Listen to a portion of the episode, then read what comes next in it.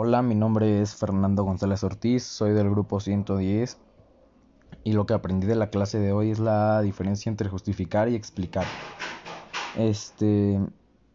Explicar es el proceso cognoscitivo mediante el cual hacemos patente el contenido o sentido de algo.